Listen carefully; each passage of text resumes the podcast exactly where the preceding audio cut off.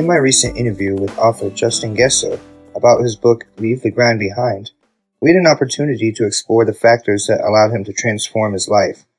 Justin wrote Leave the Grind Behind to help people that are dealing with the fears of becoming an entrepreneur. He provides the reader with tips, tools, free quizzes, and a template to assist you, the listener, in learning ways to navigate leaving your job easier. Please join me and author Justin Gesso for podcast interview 596. I hope you enjoy our interview together. Thank you. And now our host, Greg Voisin. Welcome back to Inside Personal Growth. This is Greg Voisin, the host of Inside Personal Growth. Um, I have Richard Barrett joining us again. And Richard, we just completed an interview on his book called The Metrics of Human Consciousness.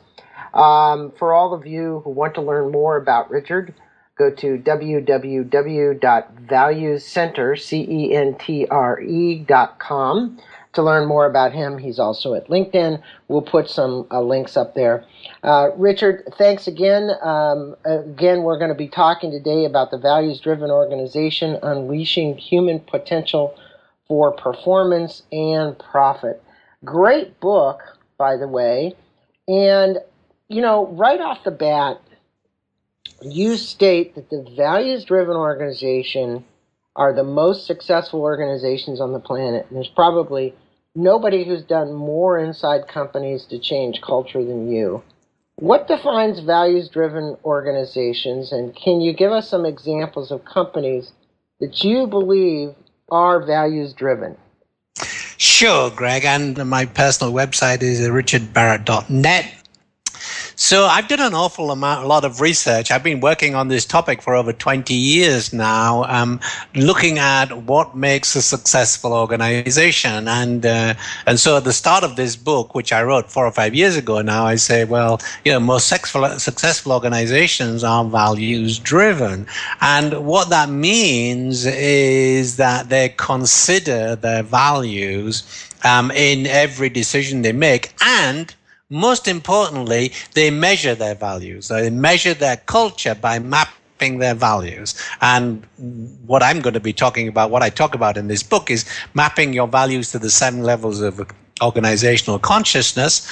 Um, and uh, the seven levels of, of personal consciousness. And so, um, when you actually measure your values, you can see what levels of consciousness you're showing up at. So, let me just give you an example.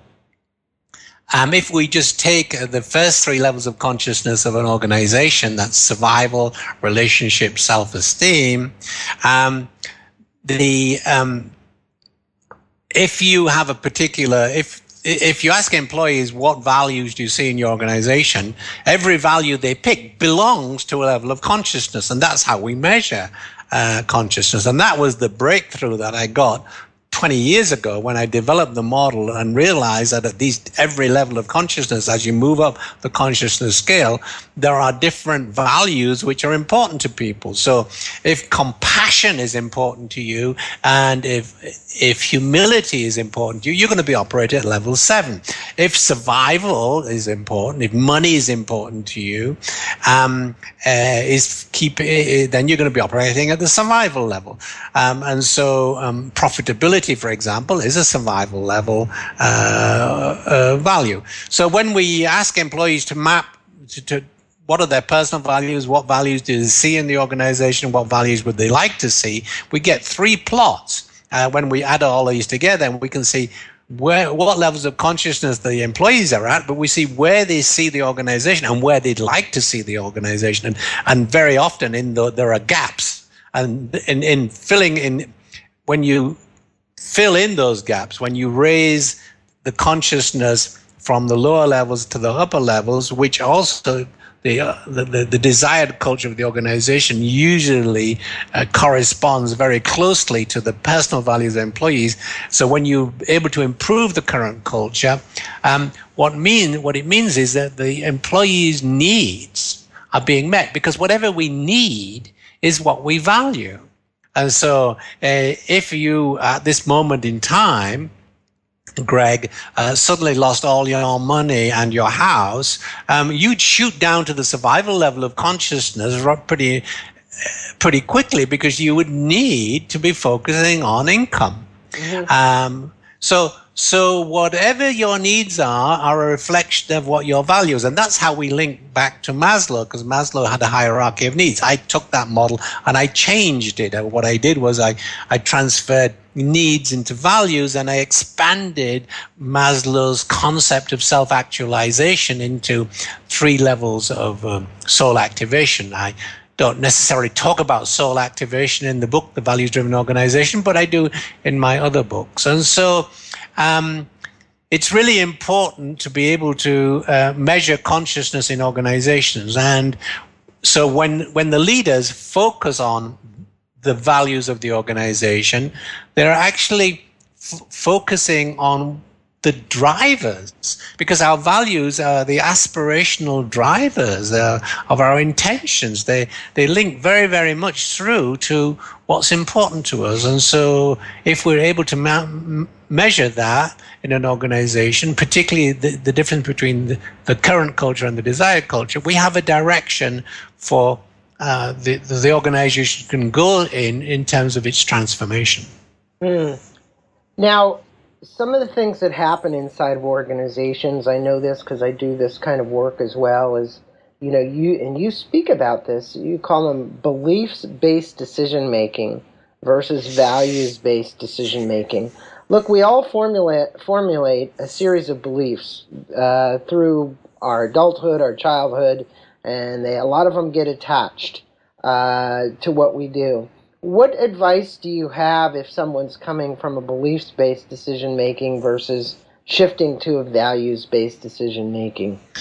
So you have to recognize that there is a whole hierarchy of decision making um, that we uh, all uh, go through. So um, as we grow through the different stages of psychological development, you know, the very, very youngest age, um, you know, up to two years old, uh, all our decision making is done from the level of instincts, DNA encoded responses to what's happening in our world. So we're into instinct based decision making as we, as we move through the uh, two to eight years old, we still don't have the cognitive mind. We have the limbic mind brain, and so so we develop subconscious beliefs about how to get our needs met. And then when we become conscious, we develop conscious beliefs about how to get our needs met. And then what happens is, as we get to 24, 25, when we follow our path, we let go of our fears and be, get to know who we really are, we realize that the, the way to understand who we really are is to examine our values. Now, our values, who we really are, may actually be contradict the cultural beliefs that we were brought up in. Um, and so, um, it, so if you were brought up, uh, um, an immediate example, if you were brought up 100 years ago and one of your values uh, was equality, and uh, you lived in any democratic nation where women didn't get the vote, um, there's a belief, there was a belief that women were inferior to men. I mean, it's still out there in many ways. So the belief was that women are not equal, but for you, you were embracing the sole value of equality. And so now you have to decide, are you going with your belief or are you going with your value? And so the values, these positive values, which, um, I, I, speak of are all values that come from the deeper essence of who we are. And all the positive values are connecting uh, because at the soul level we're all connected. Um, they are self-expressing, so creativity would also be a positive value, and um, also they are contributing, so making a difference would be a, a positive value. So. Um, we shift then to values based decision making. And then after values based decision making comes something called intuition based decision making, where now you've activated the soul, you're beginning to find your intuition. And then finally, the last stage is inspiration. Um, and that comes when uh, the latter stages of development, where you you uh, are inspired, you hear the voice of your soul. All my books, actually, in the last um, eight or nine years have been written from the inspirational level. I, I, I get told what to write. I t- told which books to write, and then I get told, uh, you know, what are the main points in the book. I, these are not my thoughts, these are my soul's thoughts, and soul is in spirit, so inspiration. So there's all of these different modes of decision making. So shifting from belief to values is really shifting from ego to soul. Mm. It's interesting. You talked about inspirational decision making and intuition based decision making. I, I have some other questions for you about that, not for the context of this interview. But, you know, you have this uh, here in the United States. I don't know what it's like in other parts of the world, but I would assume it's it's the same in a lot of places. you can't pick up the the newspaper or listen to a newscast that at some point someone doesn't have a story about how low employee engagement is. Uh, we see it happening. Yep. You know, it's it's a it's the big talk, and at some point you kind of get to a point where you go, "Oh my God, another report from Gallup on." Uh, how low the employee engagement is. And you say the impact of a values driven organization is huge on engagement. Can you give us some examples of engagement differences between a values driven organization versus an organization that are not values driven? So, um, First of all, let me talk about, uh, briefly talk about cultural entropy. It's something that we measure in the uh, cultural transformation tools, which is the degree of dysfunction in the system. And there is a there is a very solid uh, relationship between the level of cultural entropy and the level of employee engagement. It's an inverse relationship. So high entropy, high cultural entropy, low engagement, low uh, entropy, high engagement. So w- what we measure with our tools are uh, is cultural entropy. Now, in the update of the book we're talking about, the values-driven organization, I'm actually suggesting that the uh, inverse of cultural entropy uh, the degree of dysfunction in the system, uh, in the culture, is actually well-being, and uh, and we can actually measure well-being in an organization now. And that new that book, that version, the second version of that book, is going to come out early next year, where we can use show how to use the tools that we're talking about here to measure well-being in an organization. And so. Um,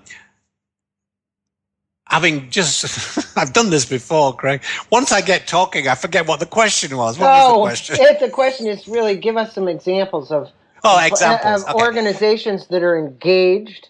Uh, versus non-engaged versus values-driven versus okay. non-values. Driven. Yeah. So the point the point about being engaged means that th- there's a high level of commitment, and why would people have a high level of commitment? Because their needs are being met. You see, that's when the that's when you get a high level of commitment. And whatever needs you have are dependent on the stage of psychological development you're at. So the millennials who uh, now are, shall we say, in their late 20s, early 30s, have certain needs. Um, at the individuating stage of development, what they're looking for is freedom, autonomy to explore who they really are and find out what they're good at. And so, so they will have a, a high sense of engagement if they're able to satisfy those needs. Now, people in their 40s are moving now to the self actualization stage where it's all about finding meaning and purpose through your work. So, those people will be highly engaged if their work gives them meaning. And if it doesn't, they'll probably leave and go and look somewhere else. Now, people in their 50s is different. And people in their 50s, are, they've found, uh, if they've worked through the stage of jump, they found meaning through uh, the work that they love to do, what their gifts are. Now they want to make a difference in the world, but to make a difference, they have to be able to connect with other people. So connecting is really important uh, in the 50s. Now, this is very interesting because this is why there's a big difference between men and women because women uh, at the at the uh, conforming stage, uh, two to uh, seven years old, uh, are learn to connect with each other and express their feelings. Where boys are, are prevented. I mean, you've got to be strong, you've got to be tough, you've got to beat that guy, you've got to win, you, and you, no feelings, please, no, no. So so we get hardwired, men get hardwired not to express their feelings, not to connect, uh, so they can't connect so well. So when you get to your 50s, uh, the that activation level of the soul, uh, men are not so good at connecting, and women are quite good at connecting. That's why there's a lot of talk about you know bringing so-called feminine values into leadership. There's no such thing as feminine values. What we're talking about are bringing the value, connecting values in, and and that's why uh, you know women can can, um, in many ways, make uh, better leaders than men because they know how to connect, because they, they have access to their feelings, and men don't have access to their feelings. I find it difficult. So in the six, that's the 50s. In the 60s, it's all about contribution. And so uh, it's about serving other people. If you learned at the differentiating stage of development, that's the ego stage, which is like uh, 8 to uh, 24, that if you didn't get recognized by your peer group or you weren't uh, you didn't get approval from your parents or you, you probably learned you're not good enough and you got this sense of i'm not good enough and you lack confidence. So that when you get to your 60s um, and you want to make a, a, contribution in the world you've got this handicap of, of, of self-criticism about not being able to do that. Let me ask so, you a question richard. I mean you've made these distinctions between these age levels at what uh, you are perceiving will go on in the 60s. We're making about contribution. I'm in my 60s. I guess the question would be the kind of the social economic element associated with it. Uh, don't you find that people from uh, obviously all these different social economics, poor people, middle class people, wealthy people, that there's a, certainly an impact into how they look at that particular Absolutely. chart and where they are? Yeah, absolutely. You okay. see, most of the, most people on the planet, Greg, never get really past the differentiating stage uh, of development, the ego stage of development. They never get into the individuating, self-actualizing, uh, and the upper stages um, because of several reasons. One, uh, they um, they have all these limiting beliefs that they learned when they were young, which mm-hmm. keep them in fear and don't allow them to express themselves. Secondly, um, they may be living in a, a, cultural regime that does not, uh, or a political regime that does not appreciate open mindedness and people expressing who they are, like the right. former USSR, North Korea, etc., etc. So, right. so, so they're not going to express themselves, so they're going to block their their growth because there's too much fear involved in it. Um, and um, you know, and if you live in certain African countries, if you're a homosexual, my boy, you better not even mention the word mm-hmm. uh, because you know. So, um, so there's a, a, lot of cultural pressure and political pressure, um, and also pressure from parents to suppress self-expression, to sp- which is the beginning of the opening up of these higher stages of development. And so, so the vast majority of people on the planet never get to be become fully who they are. It's sad. Yeah, now, I can see that. Now, if you were to mention, I mean, obviously, this book, The Values Driven Organization, is all about how to kind of, how to reformulate your company into becoming uh, more values driven and release the human potential. What are a couple examples that you would cite of companies that, that you see are really highly values driven versus organizations that you believe are not being impacted or by values driven? If you just said, hey, if I said to you, Apple, high values driven organization? Okay, so let me just say this, Greg. Um, I'm not prepared to say that if I haven't been in and measured the company. Okay, all right. Uh, so because some because it, because you've been in and you have measured. Well, okay. Now, now the second problem comes. Uh, you know, I can't. I don't talk about companies that we work with because there's a there's a confidentiality issue. Oh, okay, okay. So, well, so yeah, you got me in a real bind here, and listeners are going to say, "Who the hell is this guy? He can't name a company." But look, let me just tell you a group of companies. I can do that. I okay. can do that. Okay. okay. So look at the conscious capitalism movement, um, and you'll see. Um, that these these people the conscious the principles of conscious capitalism are four pillars you know conscious leadership conscious culture and um, also uh, taking care of all stakeholders needs. Amongst them employees needs are really uh, focused on. So any any organization that looks after employees needs is really on the right track Mm-hmm. And I would say even before customers' needs, because if your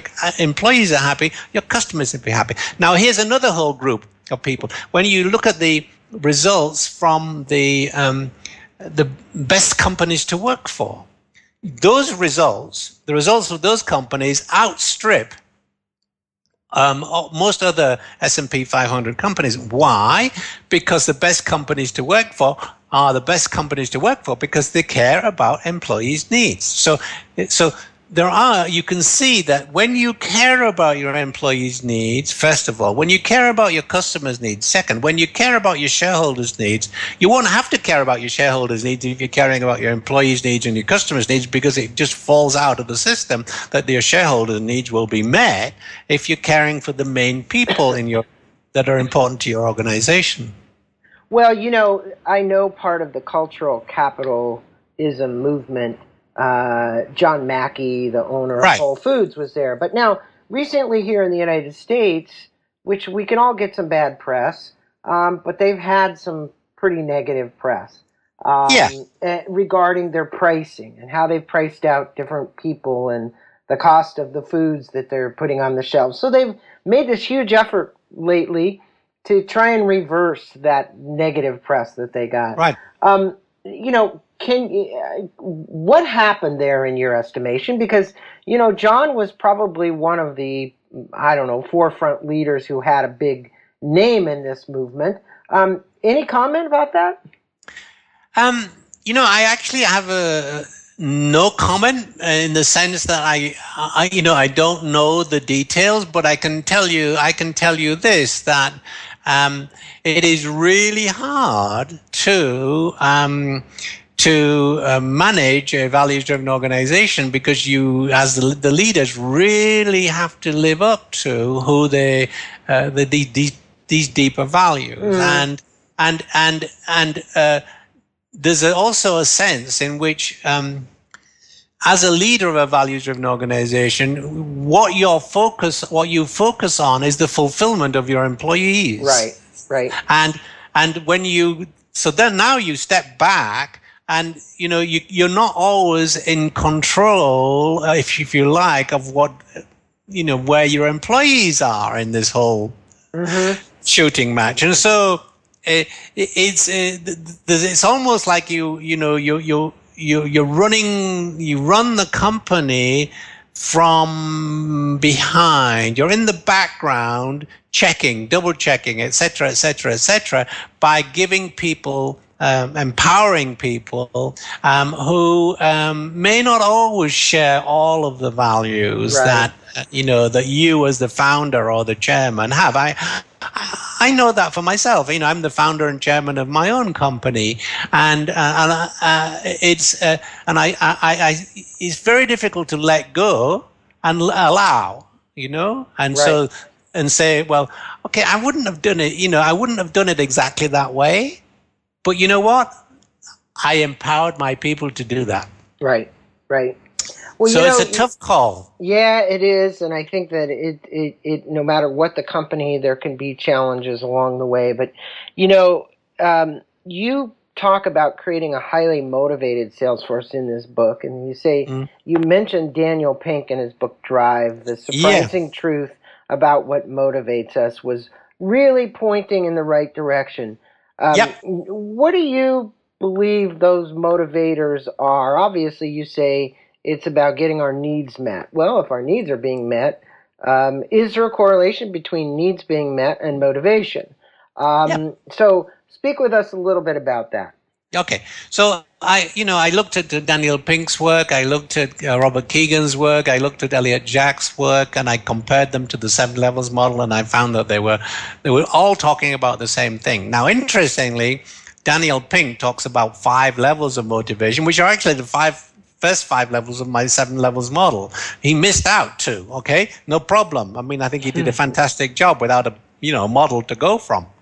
Um, but you see. Um, if you've got an organization um, which is uh, manufacturing, uh, employs a lot of laborers, uh, people who've not had a higher education, not had a chance to travel the world, they're going to be operating out of those first three levels of consciousness. And they're those needs are survival, relationship, self-esteem. So those people are going to be looking for, um, you know, pay and benefits, uh, great colleagues to work with, and um, at the self-esteem level, they're going to be looking for a recognition, uh, an opportunity to progress professionally, but they're not going to be they're not going to be the same needs as an organization that is a think tank um, where uh, you've got a highly educated group of people who have now have they've satisfied those first three level sets of needs. They're now looking for meaning, making a difference in service, and so for those people, they're going to be wanting to align the work that they do with their sense of purpose. They're going to be looking for opportunities to make a difference through their work, and they're going to be op- looking for opportunities to contribute to the well-being of society.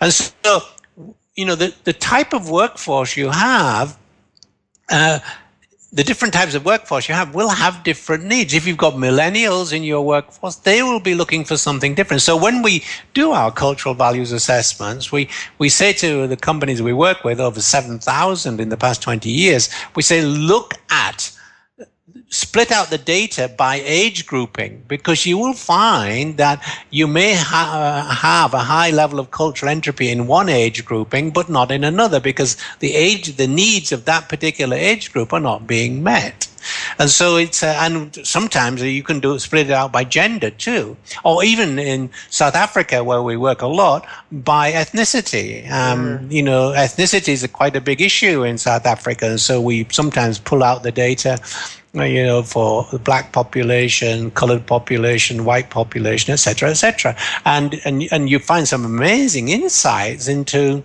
where the high pockets of cultural entropy are, which group of people, which age group, which gender, which ethnicity feel like their needs are not being met in the organization. And that's the start of a dialogue. And in fact, the whole of the cultural transformation tools is all about the measurement that we do. It's all about starting a new conversation that's never happened before. So you can actually have a path forward to improving how your organization operates.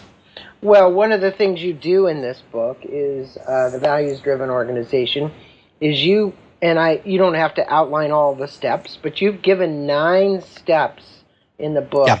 for a successful change management or cultural change process.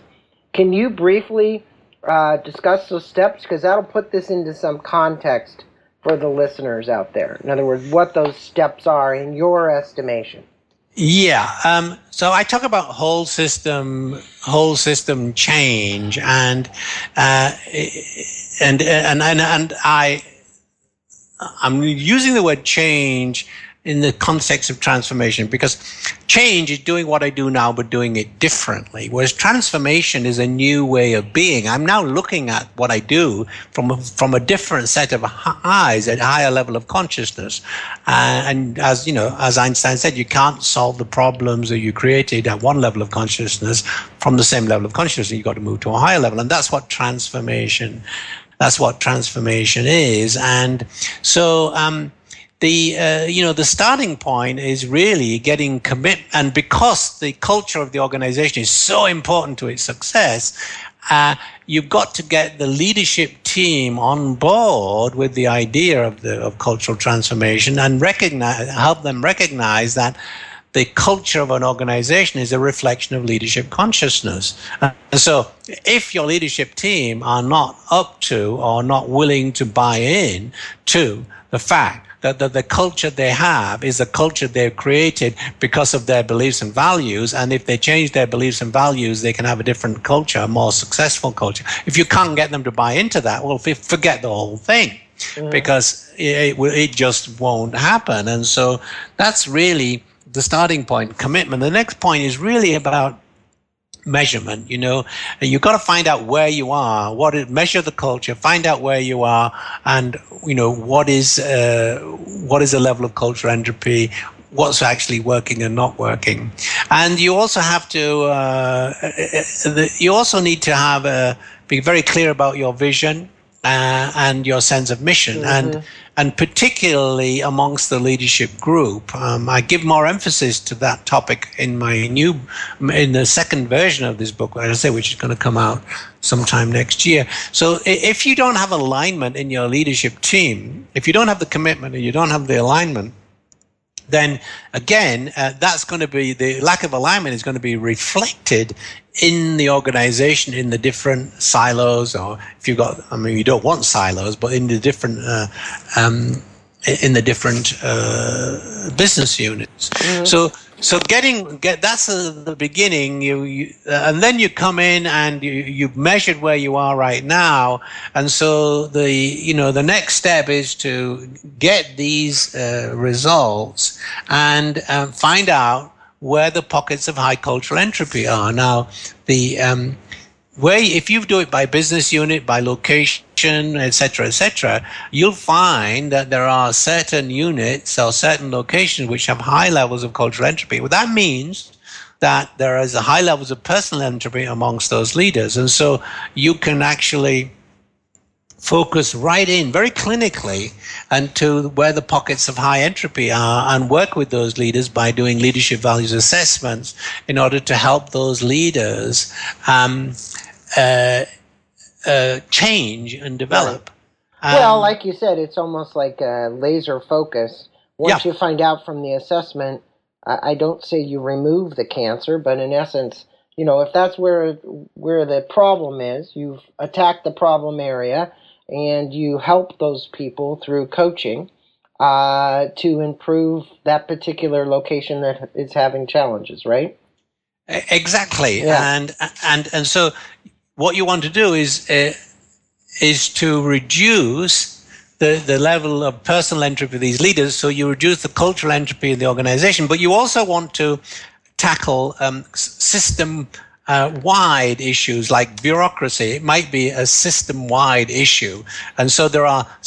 You'll you'll find out from your from the. Um, you'll find out from the cultural values assessment exactly mm where the issues are. Mm-hmm. And uh, so, um, you know, that's basically really important. So, yeah, you know, the different steps are really, first of all, a commitment to transformation amongst the leaders. Then you go in and measure. Then you get your executive team into some form of alignment, develop a vision and mission about where it is you want to go, what you want to do. And then focus on the values and behaviors of the organization. What are the values we want to live by? How do we relate to each other? And that's the starting point. And so then you come in and do your values assessment, and that gives you your change strategy. It immediately tells you what's working and not working. And so you, you, you focus on that change strategy based on the results of the uh, of the assessment. And then you do this personal alignment by looking at the leaders where there's high entropy. And then you do something called structural alignment. Now, you see, if you choose a set of values, let's say, um, let's say teamwork, you choose the value of teamwork, but in the past legacy of last league of the previous leaders, um, incentives are always geared to individuals then you've got a problem because you, uh, on the one hand, you, are saying, uh, okay, we, we, value teamwork, but on the other hand, we, our incentives are, are, are, are all towards individuals. And so structural alignment means embedding the values in every system, policy, procedure, and process that you have in the organization. And then values alignment is really all about getting people discussing what the values are, and everybody needs to be involved in that, and having people say, "Yeah, these are values that I could." I could live up to. And lastly, sort of mission alignment. I want to know that the work that I'm doing aligns uh, or, or, or, what I'm passionate about or what I love to do um, aligns with the work that I do. Because if, if it doesn't, then I have an issue. Or if I can't see, if I haven't got a direct line of sight between the work that I do and the overall vision and mission of the organization, I am, you know, I, I don't know what I'm doing. And so these are these are nine or ten steps that are really important uh, in a whole system change process. Well, and for my listeners, if you want to get more information on this and, and take some of these assessments, because Richard has developed um, many, many tools to help uh, organizations um, go through this process. You just need to go to www.valuescentre.com. Uh, you can click on the many tabs that are there, but you can find some of these assessments as well. Um, Richard, it's been a pleasure having you on speaking about this. I think, you know, again, it's it's a journey that organizations go through, and and one that is needs consistent maintenance. It's almost like maintaining your garden. Um, Absolutely. You're, you're, constantly pulling weeds and you're constantly cultivating and fertilizing. And there's a, there's a lot of analogies to nature as it is to growing a culture inside of an organization. And um, actually, the outside of his book has people uh, growing orange trees. so that just shows you, and it's from a little tree to a big tree with more people. So that's obviously the significance of um, how nature plays a role here. Richard, a pleasure. And, and more oranges, too. and more oranges, and more oranges. So, pleasure having you on. We'll have links to Value Center, we'll have links to the book on Amazon. Um, and we appreciate you taking the time to be on with us today. Uh, Greg, it's always fun being with you. Thanks a lot.